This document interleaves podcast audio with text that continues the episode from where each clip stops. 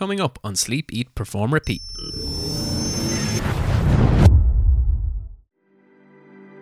The thing is, when you're in an England team or any national team, it's the best players supposedly in the country. They are the best players for certain reasons. They're driven, they're committed, they're relentless with what they do, they're ultra competitive. So there was going to be more clashes than than at club because it is all the best players. Where at a club, you have the best players who have probably more of a say and opinion. Everyone was just so desperate to win because they're so ultra competitive. Always wanted to play for England. Once we got to game and we just knew what we needed to do and, and why we were doing it, and sort of put all that stuff aside. Maybe early on in the week, if you didn't agree with stuff, you'd be thinking about it. But once you got into the week, it was like we're just here to win for England and for us. Hi, I'm Mike Brown, professional rugby player and currently studying Masters in Sport and Directorship. And this is my episode of Sleep, Eat, Perform, Repeat. Welcome to Sleep, Eat, Perform, Repeat with your hosts, David Clancy and Kieran Dunn. This is a podcast about high performance. What we are striving to achieve is to figure out what makes high performing individuals tick, why they do what they do, and why they are successful. Enjoy a journey of stories, lessons, and learnings.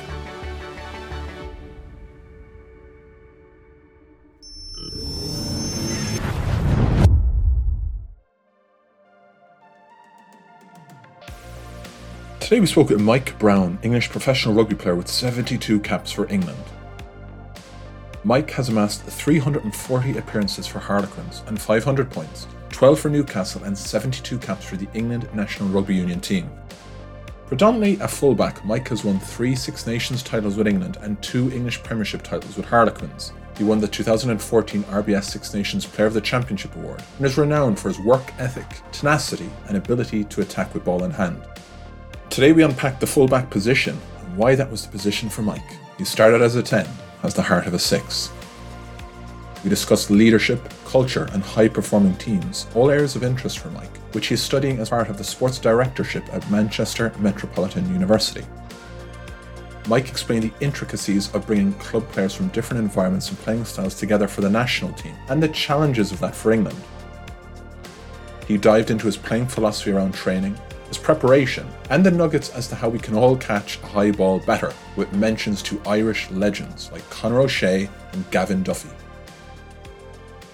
Quick mention to the sponsor of today's show, Hexis Live, your personalized fuel planner for improved athletic performance. Check them out on the App Store or the Google Play Store, and you can get an exclusive launch offer 30% off for limited time only. Use code HEXIS30 at the checkout. Thanks again, and let's get to the show. Mike Brown, thanks a million for coming on, joining us. How are you doing today, sir? Yeah, I'm good. Thanks. No, thanks for having me. I had a little sneaky look at the the caliber of guests you've had already, so I'm I'm flattered that you uh, asked me to be on, and hopefully I can be as good as those those guys. You're our first rampaging fullback we've had, so we're kind of looking forward to diving into that. But before we get there, Mike, tell us a little bit what's going on in your world at the moment. Yeah, so at the moment, just um, kind of in off season. Uh, the rugby season's just finished. Um, and I'm currently unemployed, so trying to find a, a new club at the moment. Um, yeah, so sitting tight and hoping for that. But there's a lot of us that unfortunately are, are out of jobs in the rugby world over in England with the salary cap and stuff dropping. So yeah, it's a bit frustrating. Um, a lot of uncertainty and and a bit of stress with, with that uncertainty and, and a bit of change going on for me as well personally. So myself and family are kind of sitting tight in Newcastle until we can get back to our uh, kind of where we're from, um, be close to family and friends, which would be nice, which we'll do in the first week of August, which we're massively excited to do. And hopefully a, a club follows quite soon after that. But if not, yeah, still exciting times. How novel is this for you? Because of being at Quins for so long, you maybe had that certainty, or maybe there was contract negotiations, but it was always felt like you were you were sticking around with that club for a long period. When you go into this new sort of looking for clubs changing, which other players do in their career, they do change a lot. What's it been like for you? Have you had to adjust? Have you had to market yourself a bit more than you would have previously? It's obviously um, very different to what I've been used to for my whole career. You know, it's, it's, important to say, first of all, I've been very lucky to have been able to stay at um, an amazing club for so long. I think it was what, uh, eight, 17, 18 years. So I was very lucky to be there that long and at such a, an amazing place. Whereas other guys, you know, they have to move around, they have to find jobs quite regularly. So at least I, I didn't have to do that. And I was always a player that wanted to get the contract done and dusted early, sign reasonably long term, and then just crack on with my rugby and think about that up until what year year and a bit ago. So, but yeah, it was my time to move on. Unfortunately, and like most other people, I thought I'd stay there for my whole career. But you know, you take the positives with that, and maybe, and I do think this having to move clubs sort of set me up for what I want to do after rugby and helping me learn a few things about that. You know, players having to move, how to settle in um, a new place, uh, moving your family, all those sort of things that if I want to stay in, you know, elite high performance sport and kind of being a leader in that, having an understanding of what players have to go through um, when they're moving around clubs. You know, in terms of if I'm at a club off the field, you know, the the entry entry and exit of players, um, which is massively important. You know, I've experienced that now, things like that. So, I do think having to move, even though it didn't feel great at the time, will set me up with some experience in terms of what I want to do um, after rugby. That's really interesting because so many players can probably relate to that and are probably have been in your situation and then trying to navigate the next step. So, touching on, of course, we want you to get another contract, but besides that, and besides the pitch, you're doing some other things and learning from that as well as the experience you've experienced with Newcastle and, and now this little transition. What is it about these other pieces that you're learning that really you're finding quite interesting? I think I've always had interest in, in high performance sports and how they tick and how they build their programs and especially the ones that you know sustain success for long periods of time and individuals that do that as well i've always had an interest in that and been a fan i guess of teams and individuals that are able to do that and what makes them tick. And i think especially the last few years trying to delve into this i guess the specifics of of culture and um, running programs and uh, running organizations and um, find myself sitting back sometimes you know last couple of years thinking oh if i was in, in charge i'd you know I want to treat the player this way or i want to treat the group of players this way or how, wonder why they're doing this maybe they could do it this way and thinking trying to also reflect on loads of stuff through my career and, and trying to like think what are the good bits, what are the bad bits, or I wouldn't do that. And if I had a chance to to lead, or I would do that, or I'd take this off someone individually. You know, for example, Conor O'Shea, who, who, I'm sure you guys know, being a fellow Irishman, you know, probably one of the best leaders, um, off-field leaders that I've ever had. Just the way he galvanized a group to a, a shared goal and sort of mission and vision, and that's us as players, but also the rest of the club, the board, the CEO, everyone bought into what he brought into the, the club when he first started. You know, our playing identity, what we wanted to do, what we wanted to achieve. Going back to the contract situation, my contract was actually up when he first joined Quins, but he hadn't even, started his um, job at Quins. But he came in probably three months, four months before he officially started at Quins, just to sit down with me and tell me about his vision, his goal for the club, what he wanted to achieve, what he wanted me to achieve as an individual, and it was a no-brainer for me. He, had me bought in massively um, to what it was about, and everything he kind of promised, we went on to do as a group and individually. So, yeah, he's a, he's a great example of someone I've learned and taken a lot from. Looking specifically into that, and I'm sure you're doing case studies with the the masters in sport directorship.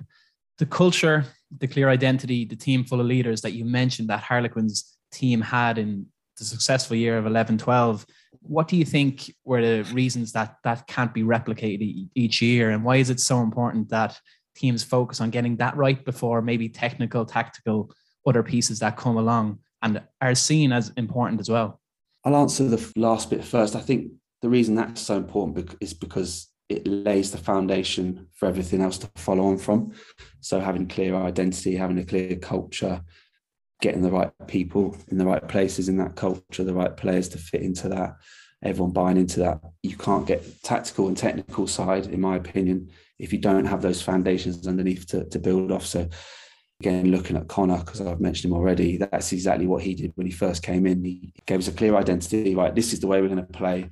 We're all going to buy into that. Sometimes we will lose, but I believe he got us all to believe that if we kept playing our identity, we'd win more than we lost. And because we had such confidence and belief in it, that is what happened. And then with the culture, just working hard, simple things like working hard, good standards. And then he just got the right people people in. So he had a great foundation in terms of the academy boys that were coming through, in my opinion. So that would be me. um, guys like myself, uh, Chris Robshaw, George Robson, Jordan Turner, or George Lowe. I probably missed Danny Care, you know, didn't really come through the academy, he joined really early on. Um, so he was still really young. Guys like that, uh, Ugo Monye, but then he filled in the gaps with people like Nick Evans, Mo Fa'asavalu, Nick Easter. So we had a great blend of youth and exuberance and guys that have grown up kind of playing that style of way that, that Quins are known for.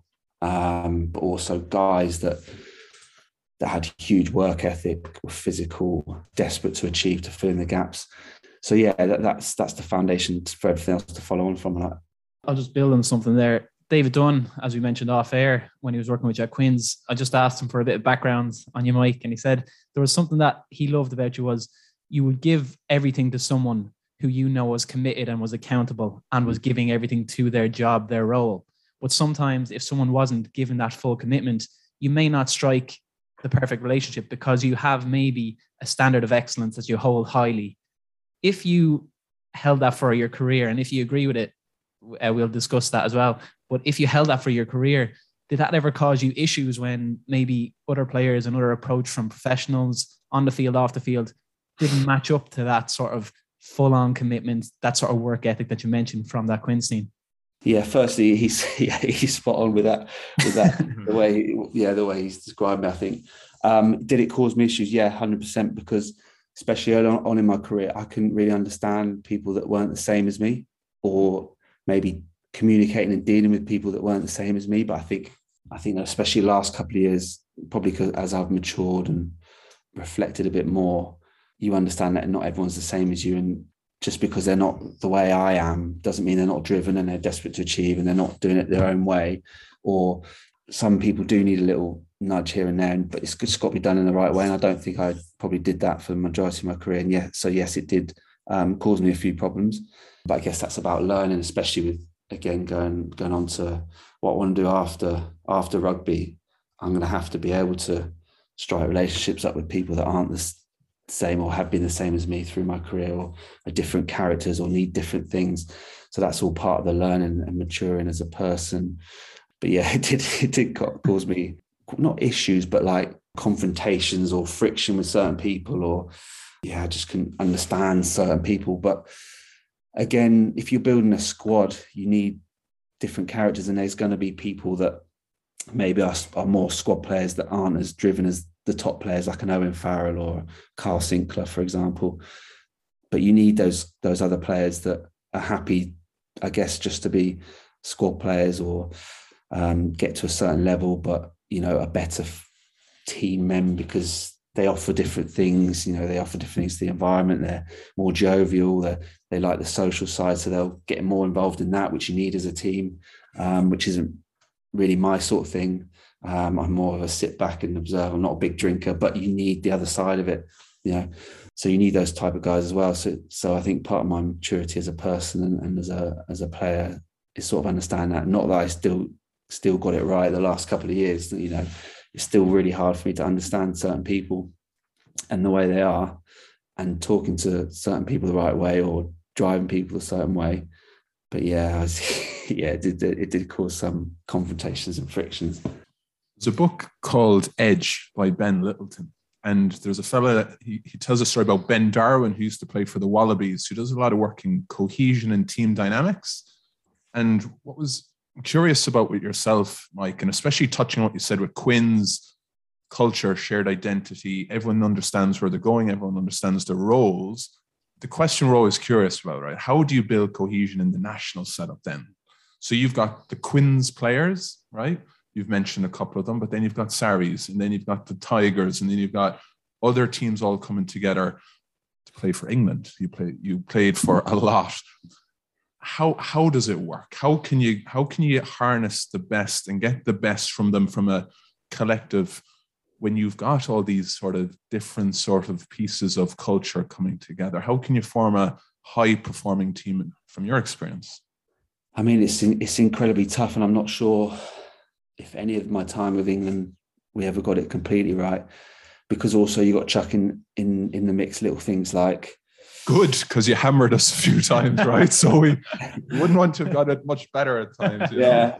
when you chuck in little things into the mix on top of things that you've said about being at different clubs and stuff, things like you know things like the amount that players get paid for playing for their country. And I know not many people like to talk about it, but it's a big thing. It's on your mind. Like there's financially, you're going to get rewarded very well for playing for England. So then you chuck that into the mix. Everyone's desperate to play for that, and then it's playing for your country, which is a massive driver for everyone. And then so you you know all those little things cause a bit of selfishness and you know the the depth of talent within england you know if you don't perform or do your job or are not in with the coach or the right sort of you know the right people or don't train well the next person's in, especially with someone like Eddie Jones, who's, you know, ruthless in terms of that. So you chuck all those sort of things into the mix, and it's it's incredibly tough to do because everyone has their own sort of agendas and why they want to be there and what drives them, and everyone's dreamed of playing for England, and it's so big um, in everyone's head. So it's so hard to buy into a team, but also have all those sort of thoughts in your head. Um, so yeah, it's it's tough, and like I said, I don't know if we ever got it right. To be honest, I, it sounds like they are getting it a bit better now, and I know maybe the performances don't show it, but the noises that are coming out of the camp now, and I think that might be down to probably the diversity of thought and leadership in their leadership group. So when I was with England in a more successful time under Eddie, it was very, and I have to be careful what I say because not many people like it, but Sarries led. It was but they were the, they were the top team at the time, so that's understandable. They had all the best players and were playing the best in terms of uh, winning stuff. So naturally, they were more going to be in there. But I don't know if it created um, a diversity of thought and things like that because it very much felt like Sarries plus guys that sort of fitted into that mold. I get in trouble for saying that, I'm sure, but um, not a lot of people would agree, maybe. But so so that was tough. But I think now it seems like they've got more of a mix of characters and players. So you've got some of Sarries players like Owen still in there, Jamie George, but then you've got Courtney Lawes, who's much more relaxed, but you know, very much a leader in, in terms of what he does on the field and um, with his physicality and his his standards of, of, training and playing, but very chilled, like almost horizontal off the field. Um, Henry Slade, who's again quite relaxed as well, but he's from a different club, so then there's a different thought process there. Kyle Sinckler, been at two clubs, Bristol and Quins, so he's got a bit of different thought there. So it creates for me a more diverse thinking and um, opinion, and they can bounce ideas off each other and, and then come to an agreement of where which way they want to go, instead of it being a bit more geared and influenced a certain way, which might not be a bad thing, but I think for an England team, it's better to have a diverse thought. So then you create, I think then everyone out on the outside in, in terms of the, the squad of players probably feel a bit more like their voice and opinion might matter a bit more. And this is just for me sitting back on the outside and looking in, you know, obviously I'm not in that, but yeah, it's incredibly tough. Like, yeah. And like I said, I don't think we ever got it completely right, even though we were successful under Eddie. I don't know if we got it completely right in my opinion, but it's so hard, so hard, especially for for an England team with all the things I mentioned and you guys mentioned as well.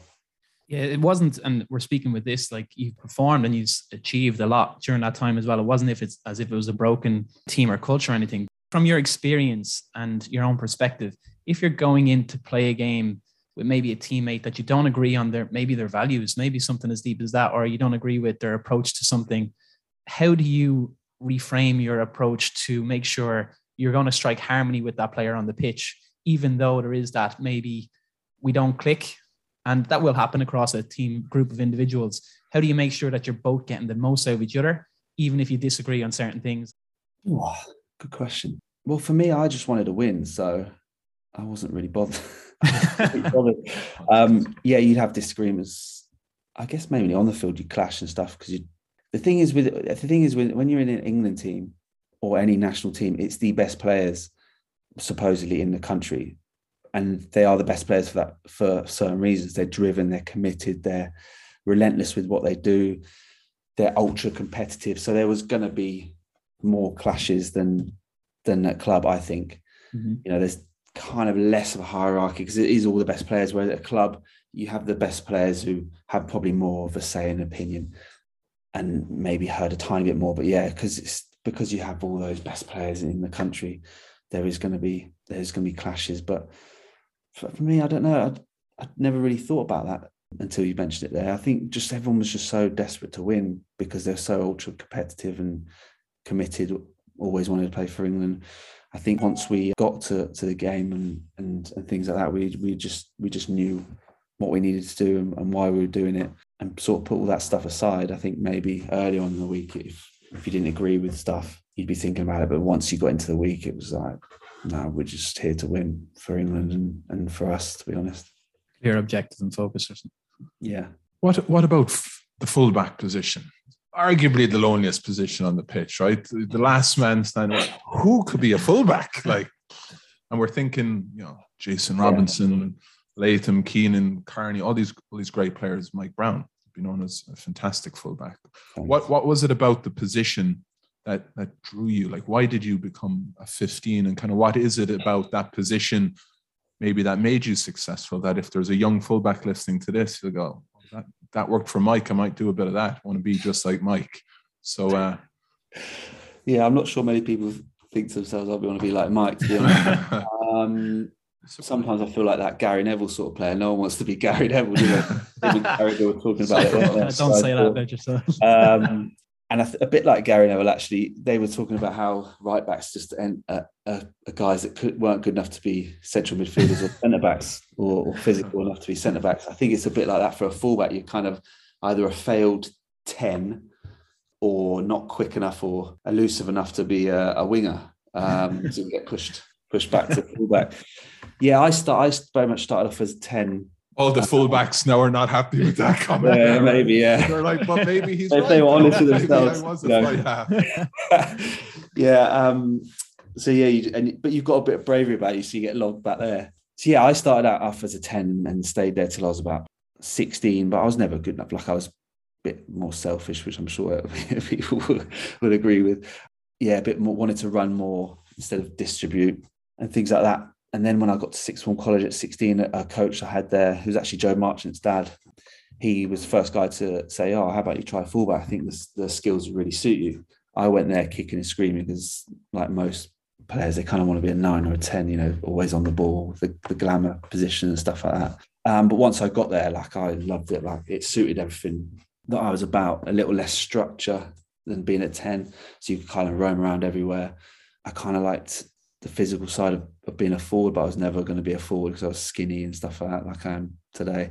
But I loved getting in the mix sometimes. But then as a fullback, you can kind of get in the mix and then get out again, um, you know, pick and goes, things like that. You can just kind of go everywhere as a fullback. So I love that. And then I think my competitive side just loved, you know, things like the high ball, the one-on-one tackles when someone breaks clear. And as a fullback, you should never really make that last ditch one-on-one tackle but it was that sort of competitive side of me that wanted that challenge. And sometimes I'd be in games where I'd be like oh lads please miss a tackle. I was just desperate to get involved. And then and make one so I'd want them to kind of miss one so then I could get involved. And once you get them down get over the ball I love that side of contestant at, at the breakdown. Yeah so it just kind of suited me. You know I was a decent kicker as well. I was not that good at high balls though which is I managed to to make into one of my super strengths, I think. So I was never good at higher balls. And then I think it was a year into my Quins Academy time. It was Andy Friend, who's now at Connacht, um, under Dean Richards. They pulled me aside and just basically like, look, you're never going to play fullback for us because um, you're, not, you're not very good on high ball. and I was like, yeah. And basically, Friendly said to me, you know, when the ball's in the air, how confident are you that you're going to catch it? And I was a bit like, oh, yeah, kind of, yeah, so so. Um, so they were just basically like, look, you need to go and work on your high ball because as a fullback, it's, it's so important. And it's proved to be even more important now because the kicking game's grown so much compared to, to back when I was uh, 18 or 19, I think it was. Um, so basically, luckily, Andy Friend was a was a fullback um, originally um, when he was a player back in in Oz. So I had him to help me, and then Gavin Duffy was was still at Quins then, another Irishman. So there's, there's a lot of Irish connections through my career. So um, who was unbelievable under high ball. Um, best at the club by miles, but also, you know, he's known for that. You know, he had a Gaelic football background, I believe. So I basically pulled him aside and I asked him to to work on it with me and fair play to him. You know, he worked hard with me on that. You know, he could see I was coming through um, as a young fullback, desperate to take his spot. So fair play to him for for doing that for me, which now has turned into one of my strengths, I think, and managed to help me get um, to levels that I've managed to get to. So, so I owe him a lot. So yeah, there's a big, big Irish connection there, I guess. And then, you know, a few years later, then Conor O'Shea turns up, another Irishman, another fullback, fullback. Um, who helped me work on it even more. So, yeah, I've, I've had some brilliant people to help me, help me with that. Looking into it, if you're playing a game and you feel like, okay, and Ireland done a lot back in the day with Schmidt targeting fullbacks with high balls coming in. We used to play a lot of that kicking game sometimes that can be a tactic. And you see George Ford bringing back the spiral bombs a bit more now as well. If you're in a game and maybe you don't catch the first one, it's a knock on or it doesn't go your way, what do you do then? Is it self talk? Is it, you know, look to your teammates around you? What do you do to get back in the moment so you don't make another mistake or dwell on it too much yourself? Right inside, I think. Um, especially when you know it's George Ford with the high balls, um, the spiral bombs that are just going to keep coming. You, for me, I, I just always leant back on um, two key points of of catching a high ball. Whenever I drop one, I just lean back on that. Um, so then you kind of forget about it and just focus on those, which I try and do for every kick anyway. And they were they were they were things that Gavin Duff, Duffy actually taught me. Uh, technical points on my high ball. That's what I always fall back on on every high, every catch I'm going for, and then that helps me focus if I do make an error. But um, it's keeping your hands high. So he always taught me to keep your hands above um, your eye level. The ball moves faster than your eyes. So if, if your hands down here, um, as the ball goes past, you'll lose sight of it, and that's when normally you drop it. So if you keep them above your eyes, you're always with the ball. And then the second one was squeeze your elbows um, as you're catching it, because then it creates a nice basket.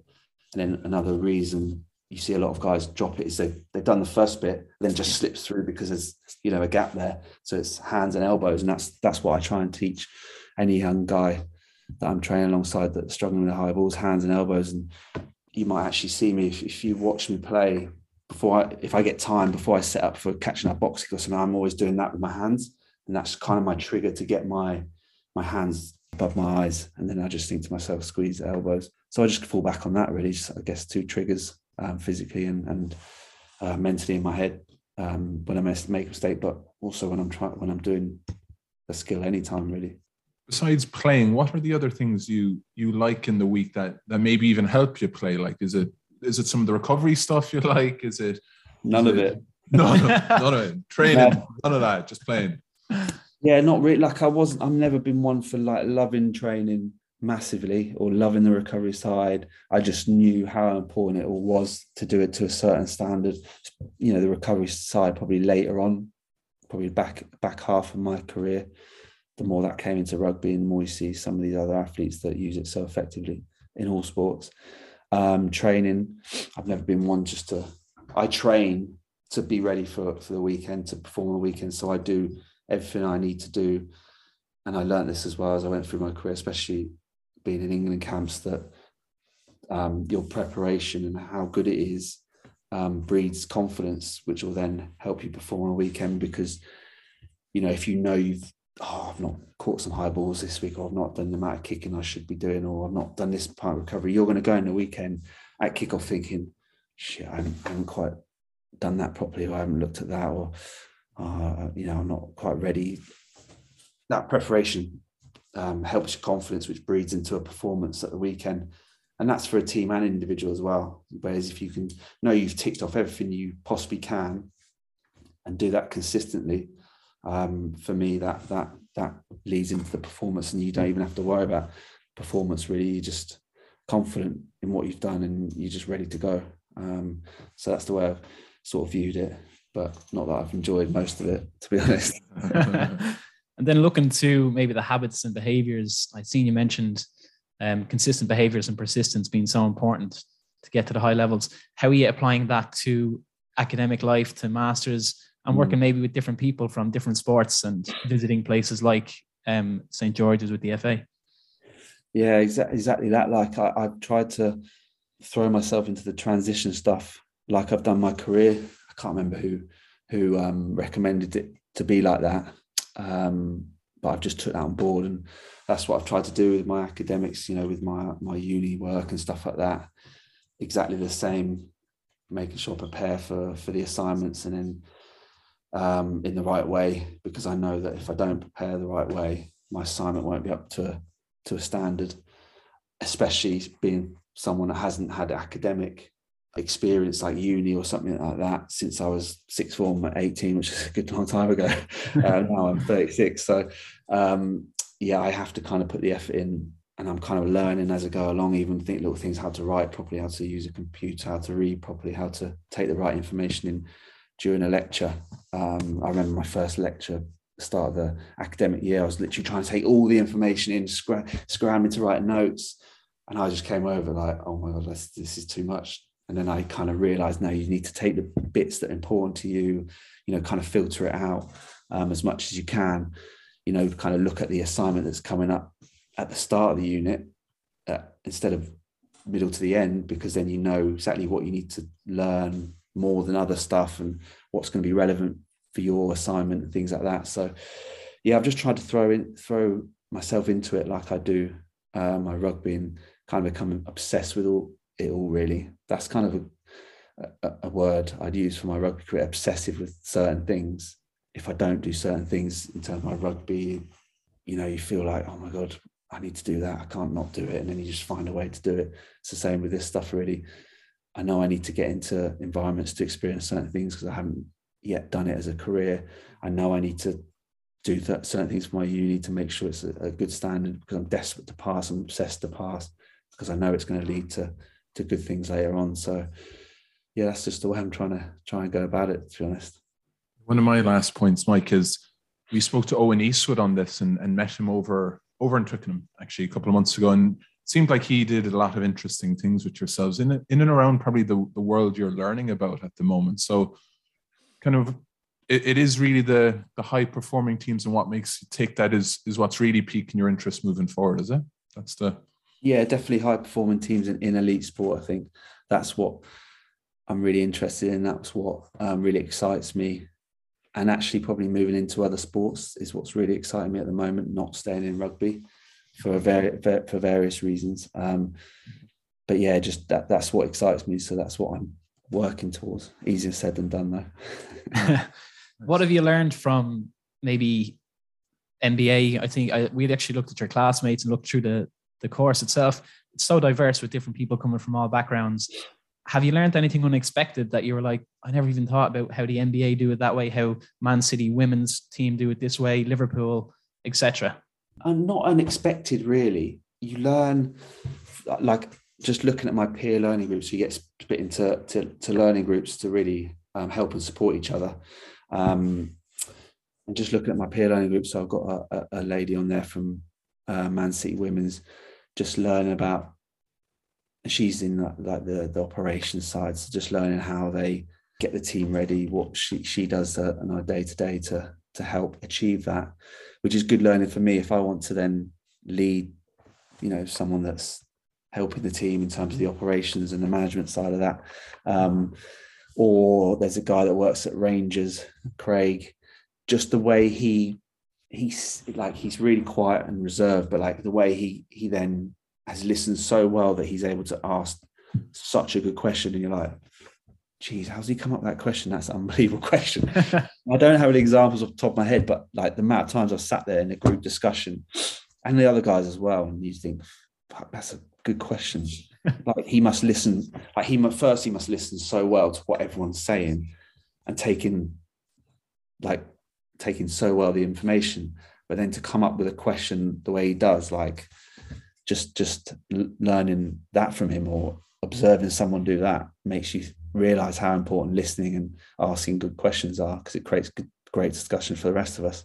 Just little things like that, and just having conversations. Another guy that's just moved to Man United. He he's in he's his works kind of on the diversity and, and inclusion side of, of things. Just listen to him. Um, he puts he he used to be a consultant to put reports together for Premier League clubs. Now he does that for Man United, but just the way he puts reports together, how he how he looks at diversity and inclusion, which is so important for for teams nowadays to function. I'm sure everyone will agree with that. And also, actually hearing about their backgrounds and their lives coming up hmm. um, is is also uh, eye opening and really important and, and great learning for me as well because they're all from different walks of life. They've they've um, experienced different things. They've come through their pathways diff- very differently as well to to the roles that they've got to, and they're actually working in in roles at the moment. So for me, who's never kind of worked in a normal job, a professional athlete, to be around people that are actually in in those roles in elite sport, living it day to day is is is huge learning for me as well. And actually, um, that peer learning group in terms of support and guidance for someone that's not very academic one and hasn't had anything um, um, in terms of experiencing acad- anything academic for a long time. They've been a great support and guidance for me to lean on, um, which has been a huge help, um, which shows the character of people they are, I guess. My last one, Mike. What would Craig from Rangers say if we were chatting to him about you? So you said what they bring to the group and what you're learning from them. What what do you think they're maybe getting from you in that peer learning group? What would they? What, oh, I don't know. Um, Besides knowing how to catch the high ball, which we've got now as well, right? Yeah, I think they quite. Yeah, I think they quite like the getting the athlete perspective on things because I've been in in teams where in high performance um, elite teams they haven't had that experience so they get that side of things because they're striving to be in, in positions in sport that that I want to get to but they need to understand I guess what we're talking about high performance teams culture identity on the on the athletes perspective side of things. So I think they look quite like that. So I'm kind of the athlete perspective part of the group and then they offer the proper information and and uh, valuable insights i'm sure. Last question of the show and it's one that we ask everybody who comes on is what does high performance mean to you mike brown yes this is a huge question isn't it i think things like as we all know striving to be the best you can be and that doesn't have to be as an athlete that can be in everyday life whatever job you're in whatever role you are in life just always try trying to be the best in that as you possibly can be. I think um, cons- consistency with your habits and your behaviors. And again, it doesn't have to be, you know, as an athlete, but it can be little things like, I don't know, picking up litter, not chucking on the floor, you know, even things like making your bed in the morning, just little things like that that set you up for the day or create good behaviors and habits, and then everything else builds on that.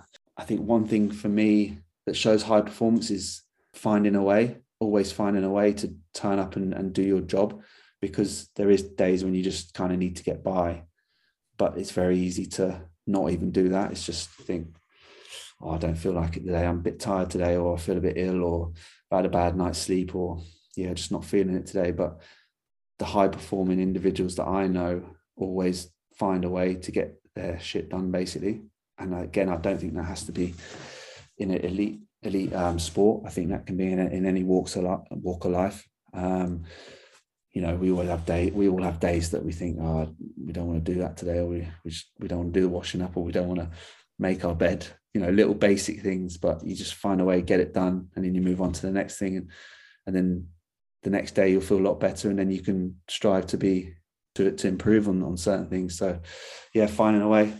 I think longevity, especially in sport, shows high performance. We all know the famous ones LeBron, Ronaldo, Messi, Federer, people like that. yeah, you point at me. I'm unemployed. Yeah. I'm currently unemployed, so I don't know if I count. But temporarily, yeah, yeah. you know, Richard Wigglesworth at the weekend, seven yeah. finals, uh, seven final wins. I think longevity shows high performance because you've you've clearly done high performance things in all aspects of your life to get that longevity, in my opinion. Another one would be resilience. I think that's huge if you want to be a high performer. And again, it doesn't have to be as an athlete. And I think some, a lot of young people now are struggling with this resilience. And I think it should be taught in schools as well as, as well as leadership and communication. I think that's another subject to talk about. But I don't think the schools are teaching the right things in terms of all that. But resilience is a huge one for me. I guess it, it I guess it goes back to the finding a way. Like having resilience is high performing. You know, coming back from setbacks, just looking at athletes from injuries or non-selection. You know, there's been a lot of studies on how trauma leads to to success, and I, you know, I think I think that. But you have to be resilient to to be able to do that. I think it's too easy to to feel down after a setback however big or small. So resilience for me shows high performance.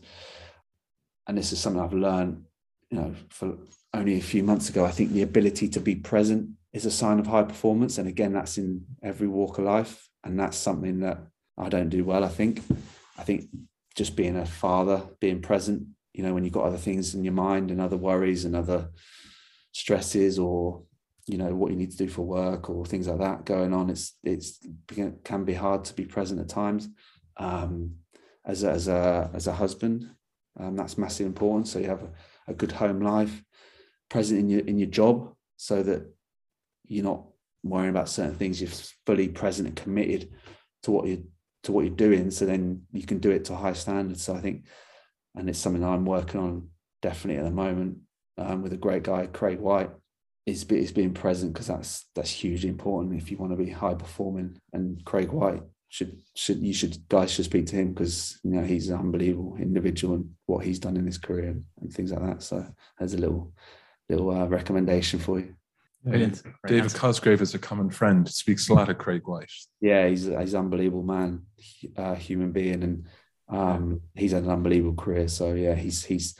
I've just reached out to him recently, and he's massively helping me with that sort of thing because especially in, I think as a as a athlete transitioning that's hugely important Mike thanks for sh- showing up all the time and giving us so much there today that piece even about the present piece really resonated as well with us so thanks very much for, for all you've done wishing you the very best with your the next move which whatever that is and also with, with your continued studies and we, we really enjoyed today thanks a lot uh, thanks a lot for having me. I really appreciate it. Enjoyed chatting and hopefully I lived up to the, like I said at the start, the caliber of, of guests you've you've already had. So 100%. You'll be great at high balls now. So I'm, I'm teaching my son that later. Like, look, you, are kind of you could be a 10, a 6, two top tips. man. Yeah. Two top tips there. There you go. That's it for sure. Brilliant. Thanks a million. Uh, thanks a lot. Thank you for listening to today's episode of Sleep, Eat, Perform, Repeat, a story of high performance. This was brought to you by Hauora, a whole person wellbeing company founded and run from Dublin, Ireland. Find out more at hauoralife.com, spelt H A U O R A life.com. Please rate, review, and share the podcast. Some people want it to happen, some wish it would happen, others make it happen. The GOAT, Michael Jordan.